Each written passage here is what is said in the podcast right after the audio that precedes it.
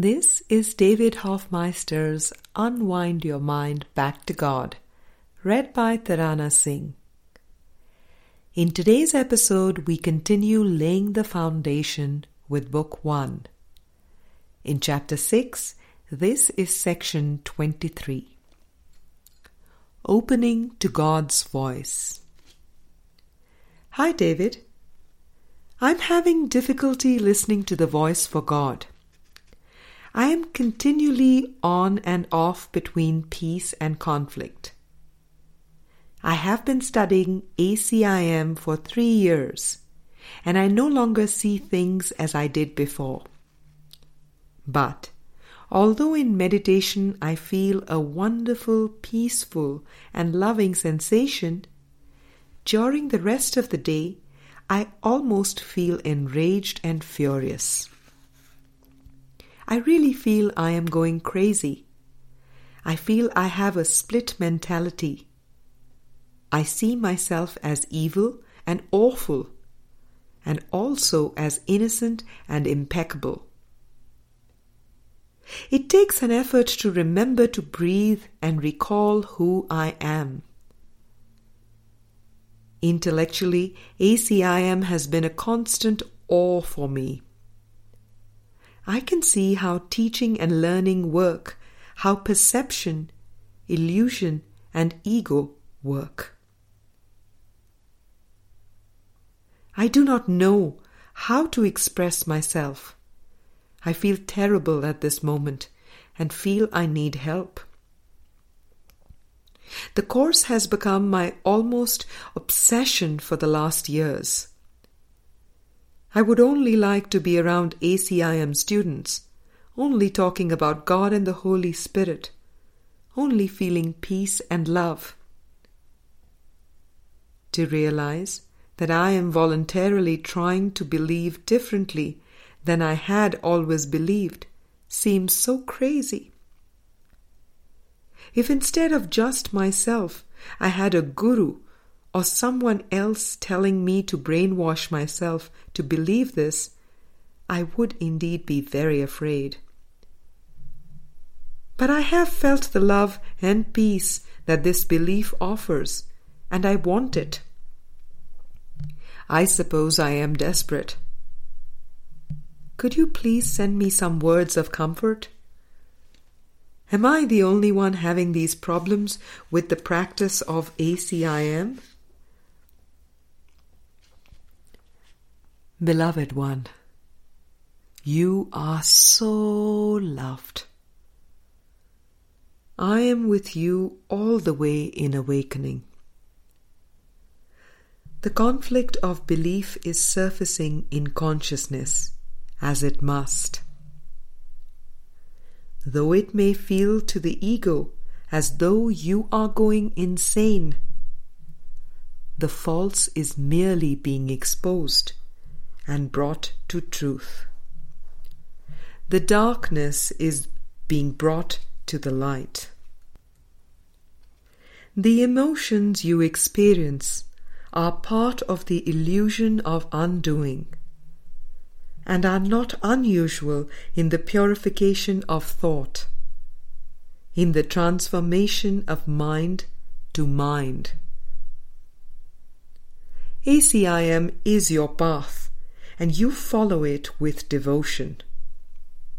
It is an accelerated path of going through fear to love. As you call on God's love, everything that blocks the awareness of love is being brought to awareness so it can be released. As you approach the core of the ego thought system, the feelings can seem very intense, for the ego is highly threatened by the light, and identification with the ego produces the illusion of upset.